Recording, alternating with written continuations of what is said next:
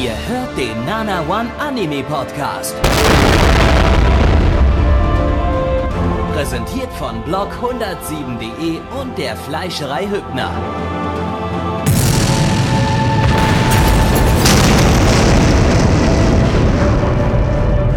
Fleischerei Hübner, denn Essen ohne Fleisch ist wie Bauschaum ohne Treibgas.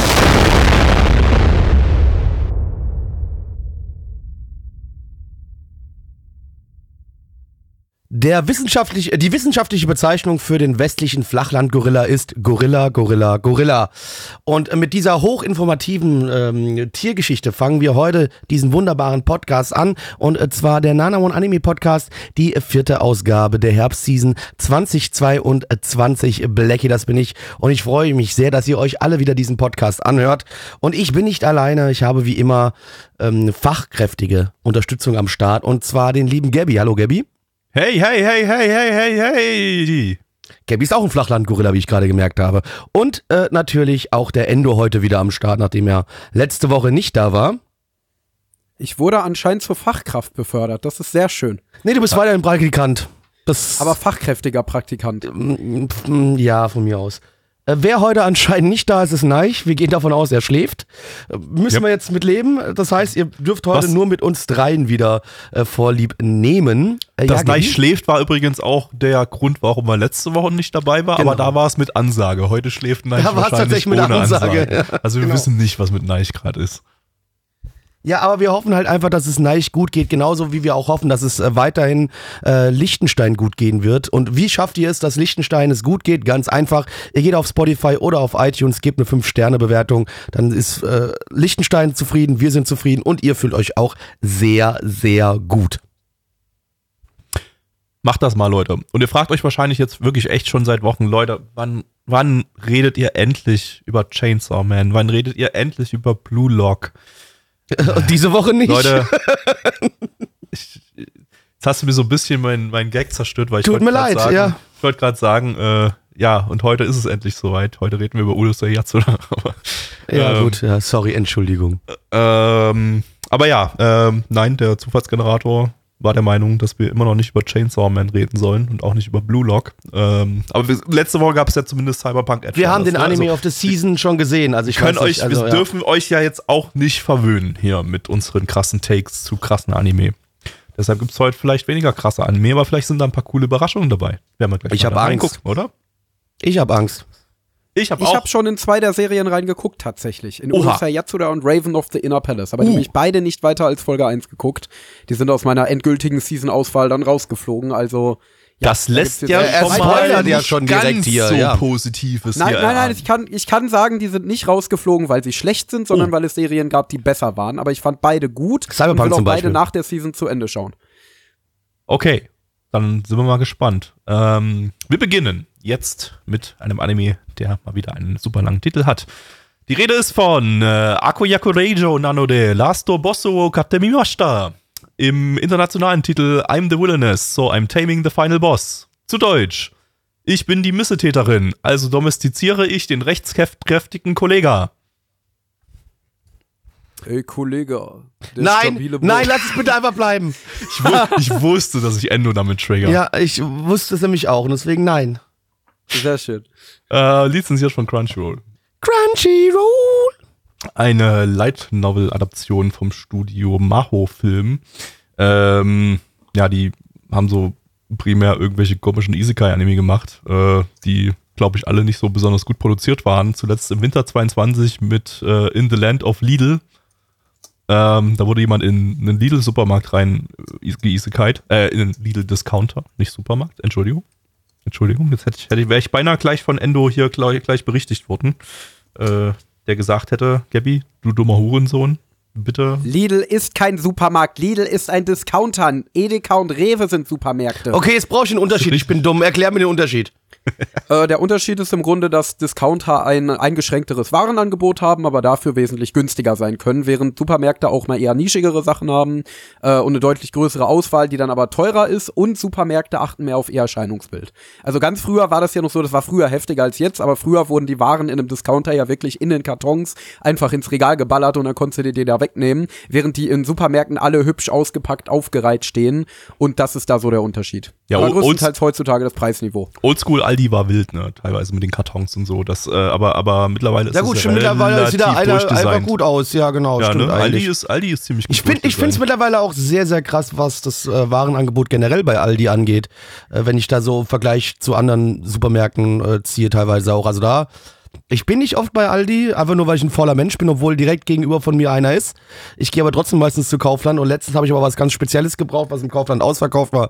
Und da bin ich da mal wieder in Aldi rein, da war ich schon tatsächlich sehr, sehr überrascht. Ja, Ja. die haben die ja alle vor ein paar Jahren mal so ordentlich aufgemöbelt. Also ich finde auch, die sehen schick aus und die scheinen sich auch mittlerweile mehr so im Mittelfeld zu positionieren. Äh, größtenteils dadurch, dass die halt sehr viel über ihre Eigenmarken arbeiten. Das macht ja zum Beispiel Ja. Netto nicht. Netto versucht, äh, Markenprodukte viel anzubieten. Und Ist ja auch der halt Markendiscounter, so nennen sie sich ja auch Genau. quasi, ja. Und dann machen die das so, dass sie zum Beispiel von Rittersport so einen Mischkarton nehmen äh, und dann musst du halt die Kasse aber auch nur das, was in diesem Mischkarton drin ist. Und wenn du eine ganz bestimmte Rittersport-Sorte haben willst, kann sein, dass Netto die nicht hat. Aber dafür ist es billiger.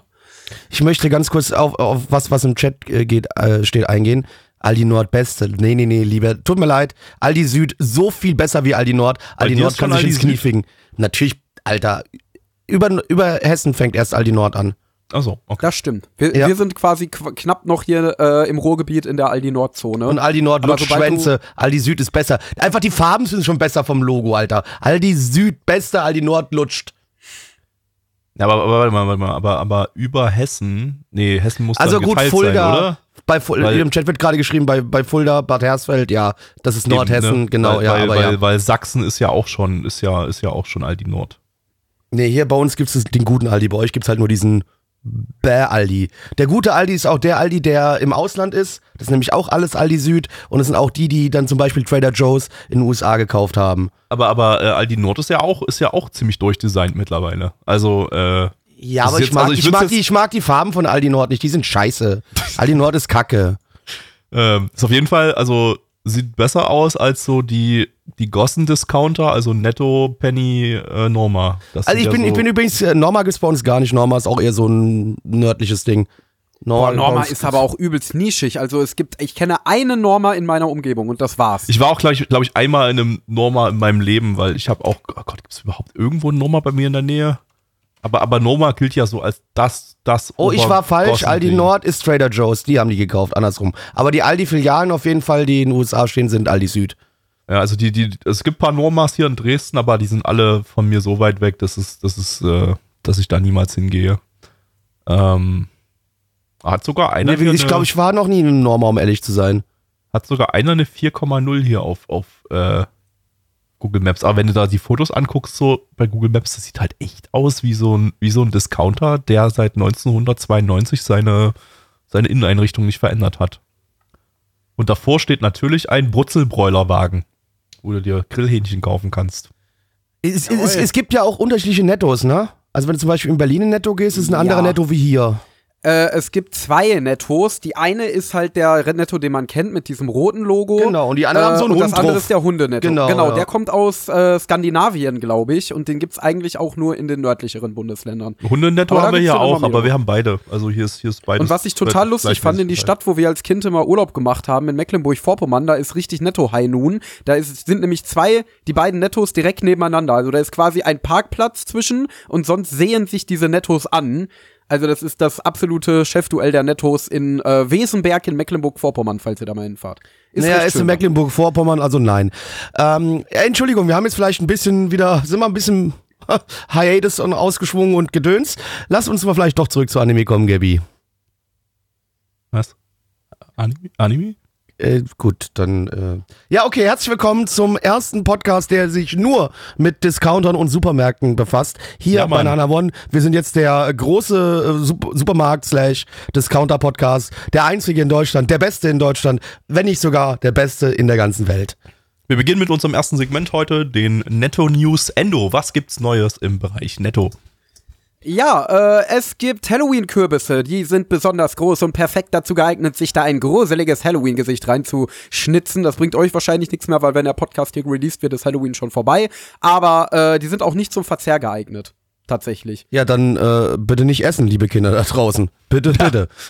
Ach, aber wir wissen doch, äh, einer von euch kleinen Schelmen wird das Ding trotzdem in den Mund nehmen. Und damit reden wir mal ausnahmsweise nicht von meinem Penis. Yep. Kommen Yep. wir zum nächsten Segment und zwar Lidl. Äh, Blackie, worum geht's bei Lidl? Ich gehe nie bei Lidl einkaufen, ich gehe nur, also mein Discounter, wenn ich Discounter gehe, ist Penny. Hm. Same. Also warst du noch nie in the Land of Lidl? Ich war noch nie in der Land of Lidl. Also gut, es wäre jetzt gelogen, also natürlich, weil ich davon ausgehe, dass Lidl kein Land ist. Ich war schon mal im Lidl drin, aber noch nie in einem Land, das Lidl gehört. Aber das Also Studio Lidl Maho-Film war wahrscheinlich schon mal in The Land of Lidl, weil die haben den Anime im Winter 2022 gemacht. Äh, außerdem be. hat man die 2020 mit By the Grace of the Gods, was glaube ich auch nächste Season eine Fortsetzung bekommt. Ähm, die Novel läuft seit 2017. Als Regisseur haben wir hier einen Dude, der zuvor I'm Standing on a Million Lives gemacht hat. Ein weiterer komischer. Ich stehe auf nur 100 Isekai-Anime Frauen, Alter, oder eine Million Frauen. Maho-Film.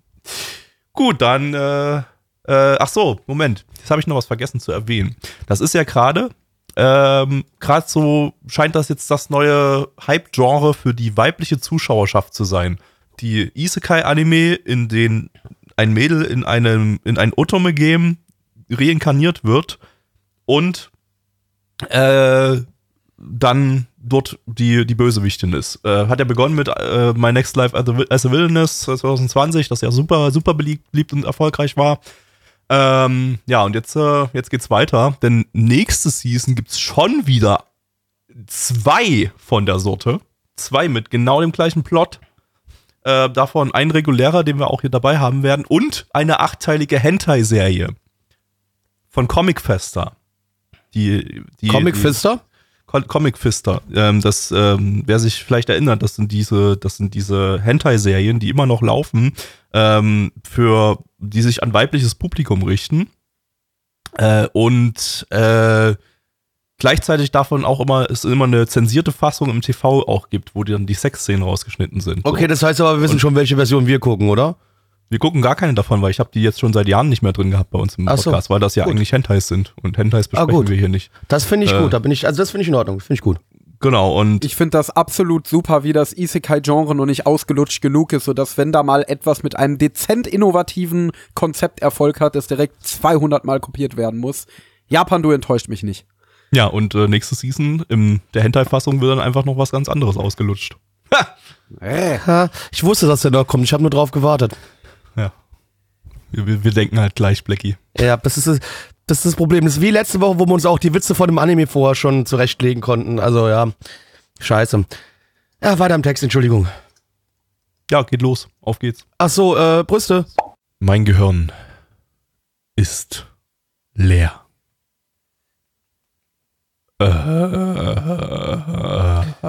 Gabby hatte das mit dem Anime zu tun, den wir gerade geschaut haben. Weiß ich nicht. Also, nee, die wurde eigentlich jetzt nicht so als die Trottelin dargestellt wie in dem an anderen Villainous-Anime davor. Ähm, von daher war ihr Gehirn, glaube ich, nicht so leer.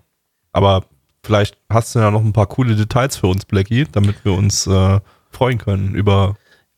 äh, Ja, hört zu, die liebe Eileen, die äh, wacht auf einmal in einer Welt auf äh, und merkt so, warte mal, das kommt mir irgendwie bekannt vor. Das ist doch hier alles wie aus dem Spiel, das ich kenne. Das ist doch hier ein Otome-Game. Und warte mal, ich bin Eileen. Das ist doch die, das ist doch die Antagonistin. Das geht doch nicht. Und, und die stirbt am Ende von dem Spiel, weil ein großer böser Dämonendrache sie umbringt. Nee, nee, nee, da müssen wir was dran ändern. Also Eileen, die eigentlich ähm, mit einem Prinzen vermählt, äh, nicht vermählt war, aber ähm, quasi äh, verlobt war, die Verlobung wird aufgelöst äh, und jetzt versucht sie aber diesen Dämonenprinzen, der sich später in einen Drachen verwandelt und sie eigentlich umbringen würde, äh, rumzubekommen, äh, dass sie sich in ihn verliebt, dass er sie nicht umbringt. Ja, und jetzt gucken wir dabei zu, ob sie es schafft, den großen bösen Dämonenprinzen von sich zu überzeugen und dass er äh, in Love mit ihr fällt, quasi. Es sah Übrigens sehr nach Maho-Film aus. ja. Wobei, ich würde fast sagen, so vielleicht sogar optisch das Beste, was die bisher rausgehauen haben, weil es nicht super kaputt aussah und sogar ein paar nette Regieentscheidungen hatte. Ähm, aber ja, es war jetzt produktionstechnisch jetzt nicht so, nicht so geil. Ähm, übrigens gerade noch, wir haben vorhin, vorhin habe ich zwei Sachen nicht erwähnt. Das Ding hat drei Charakterdesigner gelistet und fünf Soundtrack-Komponistinnen, die alle fünf auch schon bei äh, My Next Life as a Villainous den Soundtrack gemacht haben. Äh, der Soundtrack war gut, also deshalb habe ich das nochmal nachgeschlagen, aber äh, der war auch bei ne-, My Next Life as a Villainous schon ziemlich gut. Ähm, also ja, äh, fand ich, fand ich insofern nett. Alles andere war irgendwie, oh, ich weiß nicht. Hast du, hast du äh, My Next Life as a Wilderness gesehen, Endo? Ja, habe ich. Und äh, ich fand, das wirkte hier, also das wäre eigentlich exakt das, was ich schon anhand der Trailer erwartet hatte. Und zwar halt ein richtig billiges Rip-Off, das halt irgendwie sich so die grobe Prämisse von My Next Life as a Villainous übernimmt, da aber irgendwie alle interessanten Sachen rausnimmt, weil bei Villainous war ja das Ding, es ging ja hier auch ein bisschen in so eine andere Richtung. Bei Villainous ging es ja darum, dass sie ganz genau wusste, oh scheiße, mein Charakter wird sterben und jetzt muss ich äh, ja wirklich versuchen, diese Flex zu vermeiden und die Flex anders zu setzen und mich mit der Protagonistin anfreunden und so weiter, damit mhm. da nichts passiert. Und hier war das ja eigentlich überhaupt nicht spürbar in der ersten Folge, oder? Nee, auch, äh, also so richtig wurde es auch, also man hat gar nicht viel erfahren, wie es zu dem Punkt kommt, äh, an dem sie als, als Bösewichtin dann stirbt. Also man hat nur den Punkt erfahren, nämlich dass eben der, der Dämonenkönig dann sich als in den Drachen verwandelt und sie zermatscht. Aber ähm, das so, so die ganzen anderen Hintergründe, ich habe ich, ich weiß gar nicht, wie es so in der, in der ersten Folge von meiner Next Life as a Wilderness rüberkam, aber ich glaube da, ich, der Titel ist mir übrigens zu lang, ich, bleib, ich, ich nehme es den Meme-Titel Baccarina, äh, sobald ich von dem oh, She's such a Baccarina, right guys? Because Bacca is the Japanese word for idiot and she's, her name is Katharina and, and her name is John Cena. John Cena. ja, fast. Äh, ja. Ähm, nee, und ähm, genau, und, und äh, da, da, weiß ich nicht, da fand ich die Einführung einfach auch viel besser so. Da, der, der hat sich ja auch ein bisschen Zeit genommen, da war sie, glaube ich, drei Folgen lang, war, war, war ihre Kindheit oder so, äh, bevor das dann erstmal überhaupt richtig losging. Also da, da ähm, war eine viel ähm, angenehmere, entspanntere Einführung, während hier ging es jetzt eigentlich direkt los. Aber hier hat das Ding halt auch irgendwie gleich gezeigt, dass es tendenziell wahrscheinlich eigentlich nur um Pretty Boy Fanservice geht und mhm. alles andere irgendwie, oh, ich weiß nicht, irgendwie nicht so liebevoll äh, ausgestaltet war wie bei My, My Next, äh, wie bei Baccarina. Ähm, da, da, ich weiß nicht, also alles irgendwie so. Du kannst bei allem irgendwie sagen, so, dass, dass da weniger, weniger Herzblut drin steckt. Ähm, das fängt bei der, äh, ja, bei der Einführung in die Geschichte ein. Die wurde hier so salopp äh, am, am Rande durchgeführt. Ähm, während Baccarina hat hat sich da einfach Zeit genommen, äh, über drei Folgen hinweg da so ein bisschen was aufgebaut und immer noch mal weitere Sachen eingestreut und, und, und so. Und das aber auch alles witzig und sympathisch verpackt in gut, da spielt jetzt mit da rein, dass die Hauptcharakterin halt so ein richtiger Bagger ist. äh, während die jetzt hier halt eigentlich, weiß ich, ich glaube, normale Intelligenz besitzt. Ähm, oder zumindest so, ja, vielleicht so leichte Airhead-Momente äh, hat äh, hier und da, aber jetzt nicht so komplett vertrottelt ist wie bei Baccarina. Ähm, und äh, dann ja geht weiter bis ja die die Charaktere wirkten sympathisch, aber bei bei Baccarina die äh, Produktionswerte, also da da hat's, hast du diese diese Pastellfarben, die gut reingepasst haben, diese super detaillierten Hintergründe und so, hast, hast du hier auch alles nicht gehabt. Das sah halt hier aus, wie, wie Endo schon sagte, wie so ein Maho-Film-Anime. Äh, ja. Ich weiß nicht, ich habe auch vorher noch nie was vom Mao-Film gesehen, immer nur Trailer, aber das war halt irgendwie, ist halt, ist doch wieder so ein Random-Studio, was vor ein paar Jahren mal gespawnt ist, weil sie einfach unbedingt Studios brauchen. Genau. Äh, und das seitdem halt die billigsten der billigen Auftragsarbeiten annimmt und da irgendwas absolut 0 auf 15 hinrotzt. Richtig. Was dann richtig. einfach kommt. Äh, ich muss aber sagen, der Punkt, den du gerade angeschlossen, äh, äh, angesprochen hast mit der äh, langsameren Einführung in Bürgerine, äh, der, ähm, muss ich ehrlich sagen, der ist mir hier anders aufgefallen. Ich fand, äh, Villainous hatte eine ganz andere Energie. Also ich finde, der hat seine Geschichte, trotz dass das Erzähltempo relativ langsam war, viel äh, energiereicher erzählt als das hier. Also das ist jetzt wirklich 24 Minuten nur vor sich hingeplätschert. Ähm, und du hattest nie das Gefühl, dass da irgendwo mal eine Spannungskurve ist, gerade auch weil sie sich selber ja gar keine Sorgen macht, äh, dass sie irgendwann gesquasht wird als äh, Bösewichtin. Ähm, und deswegen fand ich es ehrlich gesagt auch relativ langweilig. Also ich fand das bei Backe, jetzt hätte ich es fast selber gesagt, und zwar unironisch. Ähm, bei Villainous fand ich es halt äh, ja, da wurde das allein schon viel lustiger rübergebracht, dass die, sie da immer so ihren inneren Rat gehalten hat mit den verschiedenen Aspekten ihrer Persönlichkeit, die dann diskutiert haben, was jetzt wohl das Beste ist, was sie jetzt machen kann. Ähm, und auch dieses, äh, ja, alles fällt irgendwie wunderbar geplant zusammen. Also sie torkelt von einer dämlichen Situation in die nächste, während sie hier ja doch relativ souverän war und wie der Titel schon sagt, den äh, Bösewicht auch, äh, ach, wobei der Bösewicht ist, glaube ich, aus der Perspektive von dem Typen, oder? Ich hatte trotzdem das Gefühl, dass sie äh, äh, dass sie, dass sie diejenige ist, die ihm da ein Schnippchen schlägt und die jetzt ihn für ihre Zwecke einspannen kann und sich dabei ihm einschleimt und äh, ja, die ist, die am Ende als Gewinnerin dasteht und halt eben nicht dieses Lustige von einer Situation in die nächste torkeln hat. Aber genau da ist, entsteht dann nun mal auch das Problem, das Gabby gerade angeführt hat, dass äh, ja, es dann wirklich nur noch auf Pretty Boy Fanservice hinausläuft und wirklich nur noch darauf, wie heiß da dieser Dämonenkönig-Typ ist. Äh, und sonst sehe ich da, also wenn ich dir jetzt sagen müsste, wie das Ding jetzt weitergeht, würde mir auch nichts einfallen, weil ich mir würde jetzt kein großes Endgoal einfallen oder irgendetwas äh, Spannendes, irgendein Konflikt überhaupt, den der, der jetzt in den nächsten Folgen aufgebaut werden kann. Daher vermute ich mal, das wird einfach nur aus ja Fantasy Slice of Life Geplätscher mit hübschen Jungs bestehen. Ja, ähm, gehe ich auch davon aus. Also, ähm, also es, ich, ich fand jetzt die erste Folge auch nicht super kacke oder so. Ähm, ich fand's sehr langweilig. war ein bisschen, war ein bisschen, ah, auch ein bisschen weird so von der Einführung her. Da war zu viel drinne irgendwie, was so, was man so in späteren Folgen erwartet hätte, wie so diese, diese, diese Rettung von diesem komischen Dämonenfuchsvieh da oder die, äh, das mit dieser Krähe und so weiter. Irgendwie, das war einfach alles irgendwie so, ja, ey, chill, chill mal aus hier, Brudi. Äh, du, wir sind gerade erst frisch in dieser Welt gelandet. Äh, jetzt, jetzt, jetzt mach mal das mach mal einen ruhigen irgendwie und, und erzähl uns erstmal, worum es geht oder so. Also, äh, ich meine, ich bin zwar mal so ein Fan von zeigen und nicht erzählen und so weiter, aber das war halt hier irgendwie so äh, zeigen, was äh, viel später mal irgendwie relevant wird oder so und äh, gar nichts erzählen oder so. Aber ja. ja. Ich weiß trotzdem nicht, also ich habe wirklich keinen Spaß an dem, großartig Spaß an dem Ding gehabt. Ich fand es wirklich sehr ermüdend, auch diese Versuche, das, was du gerade gesagt hast, jo, Jill mal, äh, mit dem, mit den, mit dem Fuchs und der Krähe und alles drum und dran, selbst das hat mich, also, das hat bei mir nichts ausgerufen oder äh, hervorgebracht, dass ich da jetzt irgendwie äh, mich dann unterhalten gefühlt habe. Ich fand's, also mich hat schläfrig gemacht, ganz im Ernst. Ja, kann ich auf jeden Fall nachvollziehen, weil es ja eben wirklich nur vor sich hin geplätschert ist und jetzt gar keine Spannungskurve hatte jetzt in der ersten Folge. Also nichts, was man irgendwie ansatzweise spannend oder interessant finden kann, wenn man jetzt nicht unbedingt sehen will, wie sie sich die ganzen Dämonentypis klärt. Also ja, das war definitiv eine eher schnarchige Nummer. Also wirklich äh, schlechter Willenes Abklatsch, der irgendwie nichts hat, was so wirklich für ihn spricht, außer hübsche Jungs.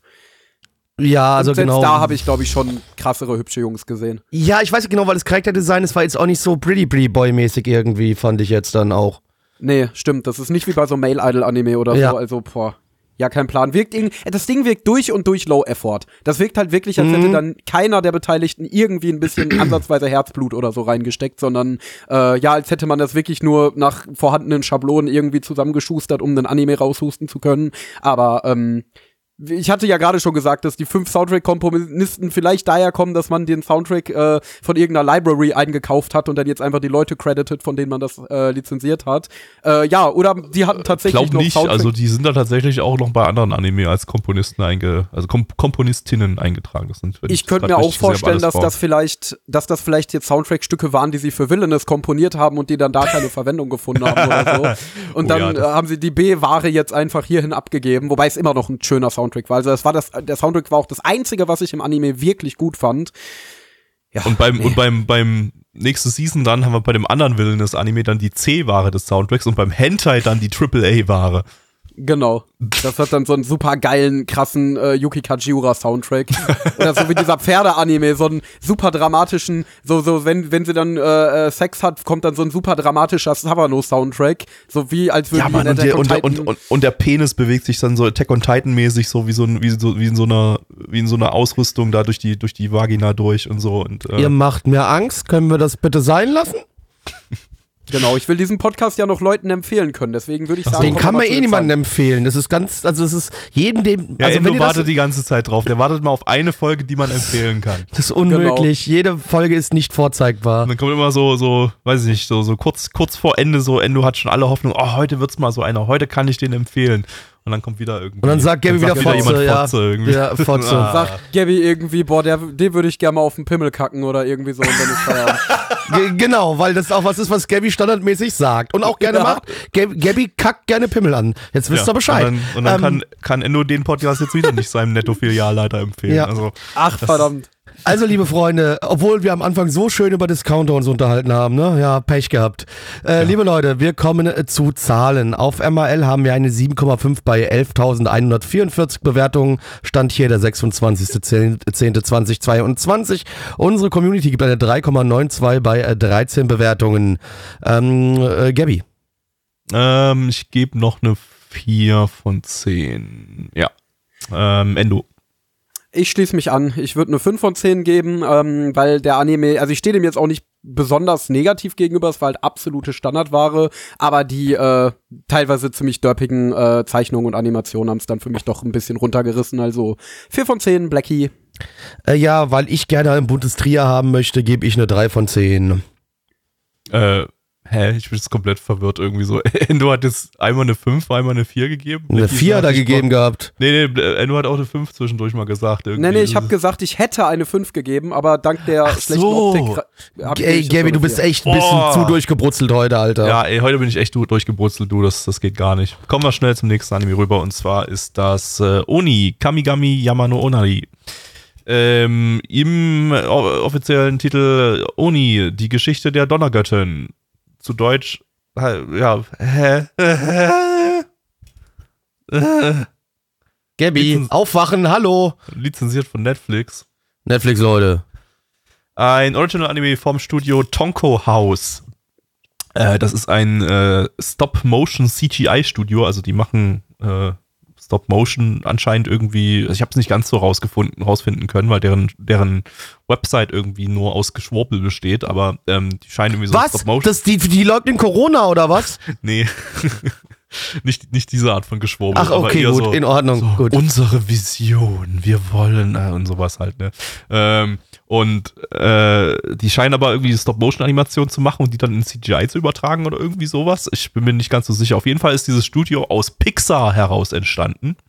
Ähm, da haben nämlich äh, zwei Leute, ein Amerikaner und ein ähm, Japaner, der in Amerika gelebt hat, bei Pixar gearbeitet haben, haben dieses Studio dann in Japan gegründet und deshalb ist das jetzt ein Anime aus unserer Definition und aus der Definition, äh, nach der Definition von AniDB. Äh, alle anderen Anime-Datenbanken sagen aber nein, das ist kein Anime, weil das Studio wurde von einem Amerikaner gegründet. Äh, und Alles Rassisten, einem äh, alles Japaner, Rassisten. der mal in Amerika gelebt hat und damit ist das kein gültiges Anime-Studio, weil das nicht blutsrein ist. Ähm, oder irgendwie sowas in die Richtung. Ich habe keine Ahnung. Also, ja, Rassisten. Äh, die ist, ganzen ist, meine, ist jetzt nur meine Vermutung, Rassisten. ist nur meine Vermutung, warum das nicht drin steht, weil ich schon so viele Threads auf MRL und Co. gele- gelesen habe zu diesem Thema, warum, äh, warum Anime XY kein Anime äh, nach deren Definition war und es war immer eine, eine, eine Blutsdefinition. ähm, ja, ähm, Autorin von diesem Anime ist Mario Kart. Ja. Good old Marioka da. Ähm, die haben wir schon mit Serien schon lange nicht mehr gehabt. Die scheinen jetzt eher so Movie-Segment unterwegs zu sein. Äh, let- äh, 2020 zuletzt mit A Whisker Away. Äh, den fand ich ganz nett. Ähm, und 2019 mit Her Blue Sky. Den fand ich nicht so nett. Aber den fand Blackie, glaube ich, nett. Ich Ich fand weiß es genau mehr. andersrum. Also vielleicht hast du es dir mit mir gemerkt. Ich fand Her Blue Sky nämlich war ein nettes kleines Coming-of-Age-Ding, aber A Whisker Away war mir irgendwie zu, keine Ahnung. Das war, hatte irgendwie, finde ich, keine so wirklich kohärente Vision und das hat mich daran gestört. Es hat irgendwie Ich- alles ganz okay gemacht, aber nicht so wirklich gut. Ich habe tatsächlich schon wieder vergessen, was ich für Blue Sky gegeben hatte. Ich weiß nur, dass ich auf Japanisch gucken musste, weil der deutsche Gesang schrecklich war. Ich glaube, als wir damals im Stream drüber geredet hatten, fandst du den Ich glaube, ich habe sogar eine besser als 7 ich, gegeben, ne, glaube ich. Ich glaube, ich habe sogar eine 7 gegeben, glaube ich sogar. Ja, aber glaub mir war der, glaube ich, eine 5. Also ich fand den nicht so geil. Ja. Ähm, ja, der Regisseur hat so diverse Stop-Motion, CGI, Kurzfilme und Serien bei dem Studio gemacht. Äh, Gibt es jetzt nichts wirklich Erwähnenswertes. Ähm, ja, eine, Eine wilde, verrückte Produktion hat auch nur vier Folgen, das Ding. Äh, die allerdings anderthalbfache Länge haben. Also nicht Doppel, Doppellänge, sondern die haben äh, 36 Minuten pro, pro Folge. Äh, ja, von daher gucken wir uns dieses interessante Werk mal an. Auf geht's. Rein in die Geister. Japaner! Japaner! Gabby, fühlst du Japan? Ja, Mann, ich habe richtig Japan gefühlt hier in dem Anime und äh, fühle mich jetzt äh, total Tanoshid. Blackie, worum ging's in dem Anime? Also wir sind hier in einer kleinen Welt, in dem überall irgendwelche Unis und Geister durch die Gegend springen. Irgendwas, was ihr aus der japanischen äh, Mythologie kennt. Und äh, wir haben hier ein kleines Mädchen, das dort auf eine Schule geht. Äh, und alle dort äh, haben Kräfte, alle ihre Mitschüler. Nur sie noch nicht. Äh, man weiß noch nicht, was ihre Kraft ist. Und sie versucht jetzt irgendwie ihre Kraft äh, herauszufinden, damit auch sie irgendwann ein großer, starker Oni werden kann, um anderen zu helfen. Ja, es war von der inhaltlichen Ausrichtung eigentlich, also äh, äh, gerade wo Gabby vor der Folge gesagt hat, dass das von ehemaligen Pixar-Mitarbeitern gegründet wurde, äh, erklärt sich halt wirklich, woher die Ausrichtung kommt, denn es wirkte wirklich exakt wie ein Pixar-Film. Also wenn man das jetzt mit so nicht mit dieser merkwürdigen Stop-Motion-Optik, sondern mit äh, typischem Pixar-CGI gemacht hätte und äh, nächsten Sommer ins Kino gebracht hätte, dann hätte ich mir gedacht, ja, das ist ein Pixar-Film. Ähm, weil inhaltlich war es eigentlich genau das. Also es war so eine super seichte Kindergeschichte darüber, wie ein kleines Mädchen, das so ein bisschen ausgestoßen ist, äh, und äh, von allen so ein bisschen, ähm, ähm, ja, auf die alle so ein bisschen herabblicken, weil sie keine besonderen Kräfte hat, äh, über sich hinaus wächst und äh, ja, dann am Ende mega geile Kräfte bekommt und äh, alles ist so ein bisschen derpy und so ein bisschen lustig und der Hauptcharakter äh, ist natürlich ein lustiger, großer, trotteliger, roter Dämon, äh, der No. nicht aus der Kleenex-Werbung kommt. Äh, ja, es ist irgendwie, es ist, es ist halt absolut, also es hatte absolut die DNA eines US-Cartoons mit Japan-Anstrich, finde ich. Es hat auch immer, es hat auch so viele kleine Hintergrunddetails immer so, irgendwie so, so kleine Slapstick-Einlagen. Äh, also da wäre jetzt zum Beispiel halt dieser, der, der Kappa da, der ständig irgendwie umgefallen ist, weil er sein Wasser aus seiner, seinem Kopf verloren hat und dadurch ohnmächtig verloren ist, äh, geworden ist. Oder äh, der Tanuki, der im Hintergrund dann auf seinem Bauch rumgetrommelt hat oder so. Und dann auch irgendwie, irgendwie, gab es immer im Hintergrund irgendwas, irgendwelche kleinen, kleinen, dummen, dummen Slapstick-Einlagen zu sehen, was man auch so ein bisschen aus, aus Pixar äh. Animationsfilmen kennt und so. Übrigens gerade nochmal eine Korrektur. Ähm, das Studio Tonko House äh, existiert nicht nur in Japan, sondern auch in Kalifornien. Ähm, deshalb hat man hier auch relativ viele nicht-japanische Namen in den Credits dann gesehen. Das war so ein bisschen 50-50. Also ich denke, die haben sich das so ein bisschen aufgesplittet. Ähm, es schien mir aber so zu sein, als wäre der Animationsteil eher im Bereich Japan entstanden. Also da war so, äh, ja, wie die, die Animatoren, die hatten alle japanische Namen. Ähm, Aber Hauptsitz scheint wohl jetzt doch äh, Kalifornien zu sein, wurde im Chat geschrieben. Also wir haben jetzt vielleicht doch einen Nicht-Anime geguckt. Ja, also ich Ja, denke mal, das komm, zählt trotzdem, denn die California Roll ist eine Sushi-Sorte, ne? Ja, aber auch eine Sushi-Sorte, die nicht in Japan entwickelt wurde. Ja, das ist dann halt, ist wieder so eine Definitionssache, aber ich würde sagen, also da standen genug japanische Namen drin. Der Regisseur ist Japaner, die Autorin ist Japanerin äh, und die meisten Animatoren, die da gelistet waren, sind Japaner. Also von daher können wir das hier relativ easy als, als Anime durchgehen lassen, auch wenn es kein typischer Anime war in äh, vielerlei Hinsicht. Ähm, ja, Ma- Mario Okada gerade irgendwie so ein bisschen auf dem, auf dem Kinder-Anime-Trip irgendwie. Endo hat vorhin, hat, hat vorhin schon die Vermutung geäußert, dass sie, dass sie geworfen hat und jetzt so ein bisschen was äh, nicht so Depressives schreiben will für, für ihre Kinder. Ähm, ich fand aber so ein bisschen hat man trotzdem, trotzdem so, wenn man, wenn man so ein bisschen, ein bisschen zwischen den Zeilen gelesen hat, so ein bisschen die Mario Okada-Vibes gespürt, äh, Ja. weil das, das, das, das Mädel, die, Haupt, die Hauptcharakterin, die hat halt, äh, die so ein bisschen, wird so ein bisschen gemobbt und so, weil sie, weil sie keine richtige Fähigkeit hat und so weiter. Das ist wieder, das ist wieder so ein sehr, sehr typisches Mario Okada äh, Versatzstück irgendwie. Ähm, Das stimmt. Es geht eigentlich immer um irgendeine Außenseiterin und auch irgendwie immer so ein bisschen um die Suche nach Identität und die Ja. Suche nach, äh, ja, nach dem Platz in der Welt. Das ist ja sowieso etwas, das äh, mir aufgefallen ist, was in Werken von äh, weiblichen japanischen Autoren sehr prävalent ist. Aber ja, gerade bei Okada ist es eigentlich immer mit irgendeiner tragischen Backstory und auch immer irgendwie mit Ausgrenzung gekoppelt. Ähm, ja, und darum halt sich selber zu akzeptieren und sich selber lieben zu lernen, äh, das ist ja ganz, ganz oft Motiv in Mario Okada-Geschichten und das hat man auch hier gesehen. Es war halt nur super uninteressant, finde ich. Also vom, vom, vom reinen Storyverlauf her. Es ist, ja, es war sehr, sehr, sehr, sehr kindgerecht. Ja, Also, das auf jeden äh, Fall. Da, da war, ja, war eine sehr, sehr unterkomplexe Geschichte, die ja mehr als das, was wir jetzt gerade erzählt haben, einfach auch wirklich nicht geboten hat. Also dann, äh, das Ding hat grö größtenteils durch ja, eben, eben kleine, lustige, kleine Slapstick-Einlagen und so, so gelebt. Ja, und dann war jetzt nicht so viel äh, Substanz da. Auch wenn ich das, also ich fand alles eigentlich ziemlich sympathisch bei dem Ding. Ja. Ich, ich, ich, also optisch, ja, wir haben, wir haben am Anfang relativ schnell gemeckert, so, dass wir, dass es, dass es so ein, dass der Stop-Motion-Stil hier echt, echt seltsam wirkt, weil die Framerate so fucking niedrig ist, eben damit es wie so Stop-Motion aussieht, dass das, dass das schon, schon total weird sich anfühlt. Ja, es hat halt viel gestockt und gehakt so. Ja. Aber Aber, ich habe man mich dann geguckt auch hat, hat dran man sich dran- ja, genau, wollte ich auch gerade sagen. Also so Ja. schlimm fand ich es im Laufe der Zeit dann nicht mehr.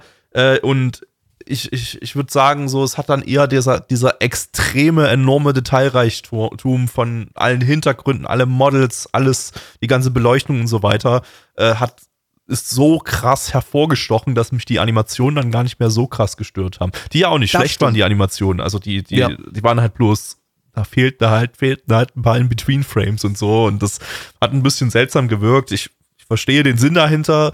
Ich finde nur nicht, dass es so ganz gut funktioniert hat irgendwie. Aber ansonsten war das wirklich meisterhaft produziert. Also da war so, Oh ja. steckte so viel Liebe zum Detail überall drinne.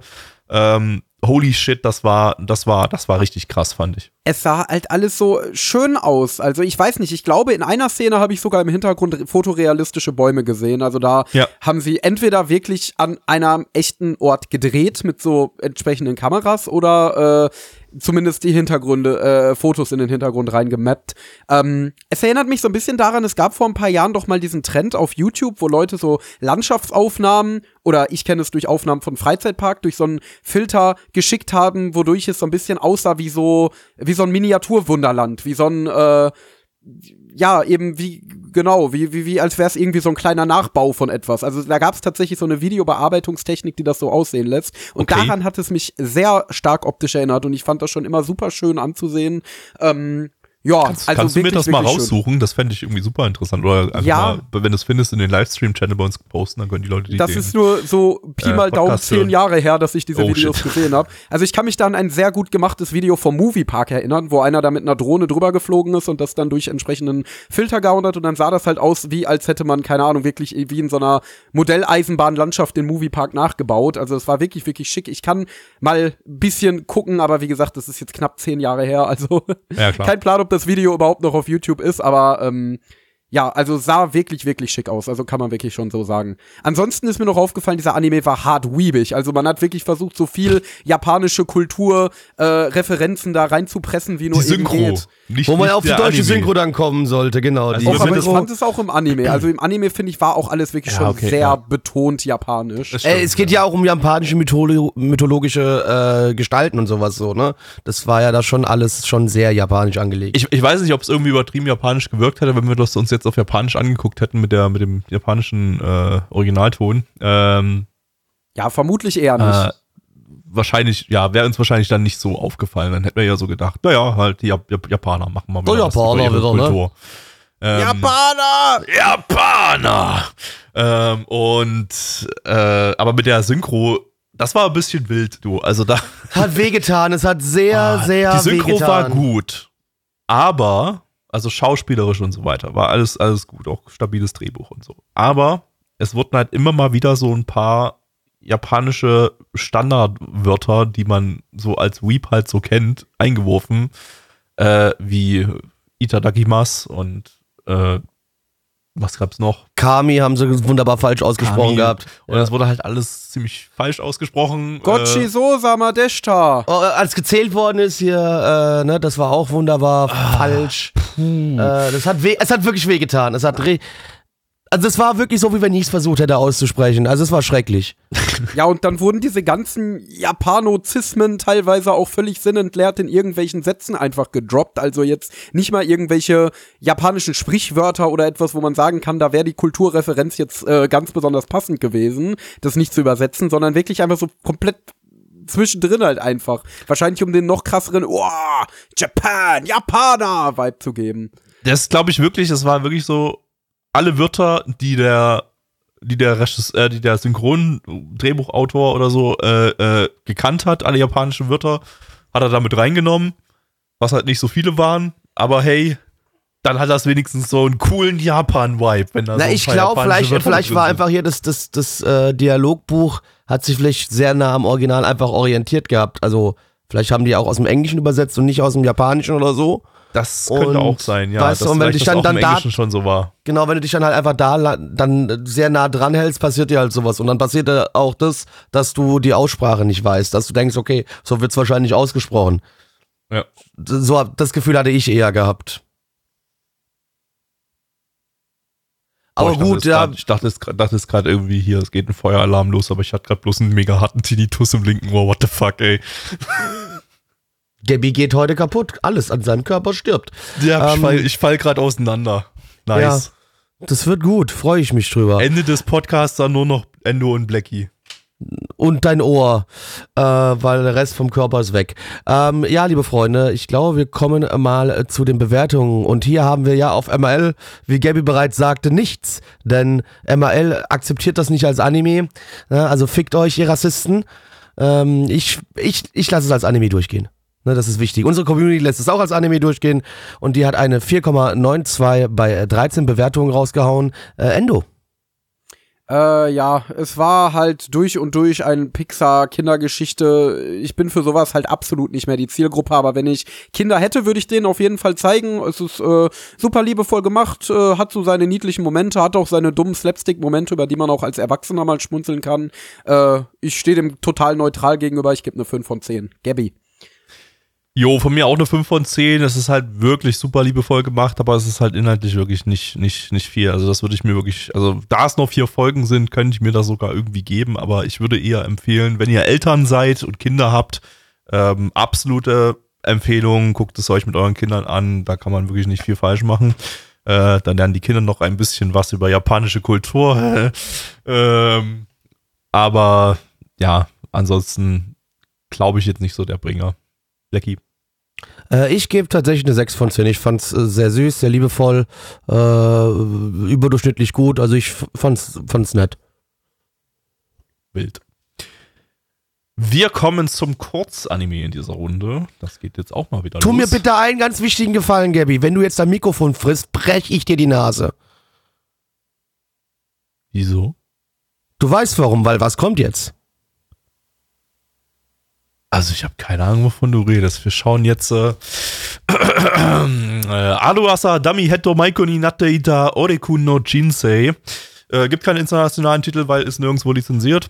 Ähm, ja, deshalb ähm, hier deutsche Übersetzung einfügen. Ich habe keine. Ich habe darauf gehofft, dass Neich heute dabei ist und mir das jetzt äh, spontan irgendwie eine lustige Übersetzung beschert für den japanischen Titel. Aber Neich ist nicht da, von daher gibt es keinen lustigen deutschen Titel. Ich kann dir einen lustigen deutschen Titel geben. Hähnchendöner Okay. bei Netto ist jetzt 20 Cent teurer und das haben die kleiner gemacht, die Hurensöhne.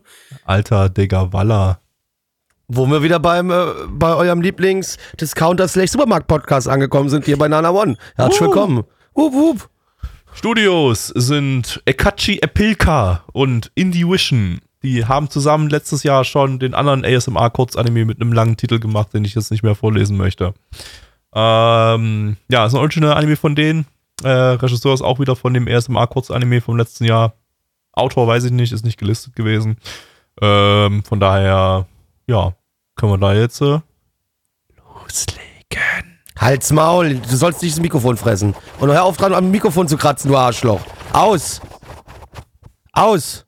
Jeder erwartet jetzt hier eine ASMR-Anmod, die bekommt ihr aber nicht. Ihr könnt mich alle mal am Arsch lecken. Kriegt ihr nicht, fickt euch ins Knie. Worum geht's äh, hier in diesem äh, Anime? Ja, wir haben einen Typ, der vom Bus überfahren wird, oder von dem Truck besser gesagt, und dann wiedergeboren wird als ASMR-Mikrofon, äh, als so ein, so ein, so ein Kopfmikrofon. Äh, und er ist jetzt das Mikrofon für einen ASMR-Club in der Schule. Mit Mädchen, wo nur Mädchen drin. Hör auf! Hör, hör, hörst du auf? Au, aus? Hm? Gut. Na, fick dich. Fick. Ich hoffe irgendwie so ein bisschen, dass auf Phonic da so viel wie möglich rausrendert von. Kevin, kannst du wieder aufhören? Bitte einfach aufhören. Übrigens, in Folge 2 ist er anscheinend kein Mikrofon mehr, da ist er ein Sattel vor dem Damenfahrrad. Warum auch Ja, immer. Cool. Aber der Anime heißt Äh, immer noch, ich wurde als ASMR-Mikrofon wiedergeboren. Also irgendwie ist das komisch, weil also Ja, I don't get Folge it. 2 war er dann nicht mehr ASMR-Mikrofon. Da ging es auch gar nicht mehr um ASMR. Da war er dann halt einfach ein Damenradsattel. Ich bin verwirrt. Also, ich fand den Anime nicht so gut wie ich. Halt, ey, das, das, das fängt, auf, auf Phonic rechnet das wirklich hoch und macht's lauter. Also das bringt wirklich gar nichts. Also das Geil. bringt wirklich überhaupt nichts. Und jetzt leg mal bitte dein scheiß Plastik weg. Das ist kein Plastik, das ist Papier jetzt. Davor war es Plastik. Ja, dann leg jetzt das Papier weg. Weg. Redet über den Anime, aber nicht irgendwie hier so. Ah, ihr seid, ihr seid wirklich. Ey, ich fühle mich hier wirklich echt wie euer Betreuer und ich muss hier mal wieder aufpassen, dass die Behindertenwerkstatt nicht so viel Scheiße baut. Ist halt wirklich so. Mann, ey. So wie bei Gabby. Ekachi Epilka. Denn, äh, also ich muss sagen, als der Anime angekündigt wurde, die Ankündigung hat damals ja ein bisschen Wellen geschlagen, weil es eben so ein absolut absurdes Konzept ist mit diesem Dummy-Head. Äh, und ich habe das auch mitbekommen und ich habe mich tatsächlich ein bisschen drauf gefreut, weil ich mir dachte, okay, das klingt absolut äh, wie lustiger, absurder Scheiß. Äh, und wenn da nebenbei noch ein bisschen Yuri-Fanservice mit rausspringt, dann count me in, dann gebe ich mir das sehr gerne. Aber es war irgendwie jetzt weder ASMR noch Yuri-Fanservice so in wirklich befriedigendem Maße vorhanden. Also, weiß ich nicht, das war irgendwie ein Hauch von nichts, dieser Anime. Also ich weiß auch gar nicht, wie ich das bewerten soll, so richtig, weil irgendwie Ja, ich schon. Spoiler gibt eine 1 von 10, weil es kacke war. nice. Äh, ja, es war ein Anime. Oh, den ersten Ja. kennt Blackie ja noch gar nicht, sehe ich gerade. Ich habe gerade die Bewertung nachgeguckt. Von Den habe ich nicht dem- gesehen. Ich will ihn Ja, auch gar nicht sehen. Kein war- Bock drauf. da war Gar keinen Bock drauf. Als Ersatz da. Ähm, der hat aber als Ersatz würde ich auch eine 1 von 10 damals gegeben. Das ist ja gut. Da hätte ich wahrscheinlich dem anderen Ding auch eine 1 von 10 gegeben. Also Das- sorry, das ist. also- was ist denn das für eine müllige Idee? Ich hasse sowas. Das ist einfach Kacke. Die, das Problem ist auch, irgendwie, auch hier war wieder, genau wie, wie bei, bei dem gleichen Anime quasi letztes Jahr, die ASMR-Tonqualität halt übelst scheiße. Also das war so richtig, das war so richtig, so richtig, wie so, ein- der, der wurde so als so ein Billo Aldi ASMR-Mikrofon wiedergeboren, so, was sich so eine, so eine Schülerin einfach mal kurz mal so für, Nee, komm, wir für machen es. 5 Euro Ist, ein- eine- ist ein Hammer-Mikrofon. Ein Hammer, stimmt, ja, genau. Es ist einfach so ein Hammer ASMR-Mikrofon für, für 9,95 Euro aus dem, aus dem Mediamarkt. Äh, und ja, das haben sie auch als für die Aufnahme verwendet, offensichtlich. Für die, für die tatsächlichen ASMR-Aufnahmen, die sie dann jetzt hier uns in unsere Das war kein schönes Köpfe 3DO, reingeschossen Alter. haben. War nicht, klang nicht so geil, weil das halt einfach alles total dumpf und in mega beschissener Tonqualität aufgenommen war. Muss Ähm, ich ehrlich sagen, ist mir gar nicht aufgefallen. Also ich gucke auch nicht so viel ASMR, ich kenne mich damit kaum aus. Äh, Gucken musst du es auch nicht hören, ist besser. ich fand halt, also die, die, dieser, klar, dieses ähm, äh, Wattestäbchen im Ohr ASMR, das war natürlich ein bisschen brockelig, aber da wurde ja die ganze Zeit im Vordergrund drüber gelabert, deswegen äh, ist mir das jetzt nicht aufgefallen. Wenn die mal was da reingeflüstert haben in der ersten Folge, dann fand ich das jetzt eigentlich auch passabel. Also kann deshalb, ich so, deshalb kauft man sich ein sagen. teures Studio, Studio äh, te- teure Studio-Kopfhörer, damit man sich jeden zweiten Anime versaut, indem man überall Genau. die unglaublich beschissene Aufnahme Richtig. feststellt. Richtig. sehr schön. Ja, Das ich habe ist mir einen großartig. relativ mein mein super guter Studio-Kopfhörer ist kaputt gegangen vor einem halben Jahr und dann habe ich mir ein Billig-Headset geholt und äh, erst fand ich scheiße, aber mittlerweile habe ich mich an die Blechqualität gewöhnt und deswegen ist es mir Würde ich wahrscheinlich- Klingt immerhin sterben. jetzt alles gleich und Würde du, ich hast nicht, sterben. und du hörst nicht bei einigen Sachen raus, dass die total beschissen aufgenommen sind. Also, ähm, Nee, aber das höre ich bei meiner Soundbar. ja. Das, Ja. das ist sowieso das Geilste irgendwie. So habe ich aber letztes Jahr auch schon gesagt. So, guckst ein ASMR-Anime irgendwie über, über so ein, so ein 5.1 Soundsystem, das, äh, oder, oder irgendwie noch höher, wie so, ein- so ein Dolby Atmos Soundsystem, das so auf, auf 22 Kanäle diese, diese ASMR-Sounds verteilt, sodass die wirklich überhaupt nicht mehr funktionieren, weil es ja so gedacht ist, dass da ein Wattestäbchen in deinem rechten Ohr oder so rum, rumstochert äh, und dann, und dann kommt's einfach von der Decke oder so. Das, das, das ist eigentlich das, das ist. Ich möchte das, aber das nicht von der Decke penetriert werden. Das stelle ich mir ziemlich großartig vor. Eigentlich musste ich das, Oh ja. das, das wollte ich eigentlich letztes Jahr schon mal ausprobieren. Jetzt habe ich, jetzt habe ich wirklich das Dolby Atmos Soundsystem. Jetzt müsste ich das wirklich mal ausprobieren, wie, wie, wie scheiße das klingt, wo dann, wo dann aus welcher Richtung dann dass die, das Ohren, Ohrenwattestäbchen kommt. Ähm, Tja, Von hinten in deinen Anus rein hast. wahrscheinlich. vermutlich, Ja, ja. nee. Ansonsten war der Anime optisch äh, auch eher keine sonderlich große Glanzleistung. Also es hat ungefähr so ausgesehen wie der äh, Villainous-Anime, der erste, den wir heute hatten. Also es war äh, ja Standard. Es war hier und da mal ein bisschen was, ein bisschen unsauber gezeichnet. Ansonsten super wenig Animation, äh, Standard-Hintergründe. Äh, also auch Regie war alles wirklich nicht besonders hervorzuheben in irgendeiner Art und Weise. Also ich fand das Ja. noch mal, ich fand das noch mal ein Stückchen schlechter produziert als den Willen des Anime. Definitiv. Also das Ding war wirklich Billo hier. Der Willen des Anime, da hat, wurde sich zumindest noch so ein bisschen Mühe gegeben. Das hier war halt also nix. Fandest du? Also ich fand beides Doch. hatte halt, wenn so hakelige Standardanimationen und verschmierte Gesichter. Ah, der Also ich hab war, der hier war schon animationsärmer und hakeliger, würde ich sagen. Aber, äh, Na, aber er wäre auch wesentlich kürzer. Also ich. aber hier haben drei, zwei Studios dran gearbeitet, ne? Irgendwie. Also, hä? Ja, na klar, so aber das Ding, wird ne? für die doch wahrscheinlich sowieso so ein Ding sein, was sie kurz in der Kaffeepause zusammen animiert haben. Weiß ich nicht. Die machen ja nur, die haben zuletzt haben sie ja auch wieder den anderen ASMR-Anime gemacht, irgendwie. Also na gut, okay, es sind halt Aushilfsstudios, oder? Nee, Indivision hat, hat auch tatsächlich nur. Warte mal, ist Indivision überhaupt ein Animationsstudio? Hier steht, ist a Game, Anime, Stage, etc. Planning and Production Company. Scheint eher das Produktions, äh, die Produktionsfirma zu sein, die sich fälschlicherweise in die Credits als Animationsstudio reingeschrieben haben, weil E- Ekachi Epilka ist das eigentliche Animationsstudio. Dann sind es doch keine zwei Studios. Okay, dann nehme ich das zurück und korrigiere äh, an der Stelle meine, ähm, meine, mein Infodumping. Und hoffe, dass ich das nicht nochmal irgendwann falsch ansage, weil ich wette, wenn ich jetzt nochmal kurz reingucke, habe ich das letztes Jahr auch falsch angesagt. Wann kam der raus? Äh, Herbst Kann der 2021. Aber es gab schon mal einen, ne, vor vielen, vielen Jahren. Da haben, haben Nana One noch die YouTube-Videos gemacht.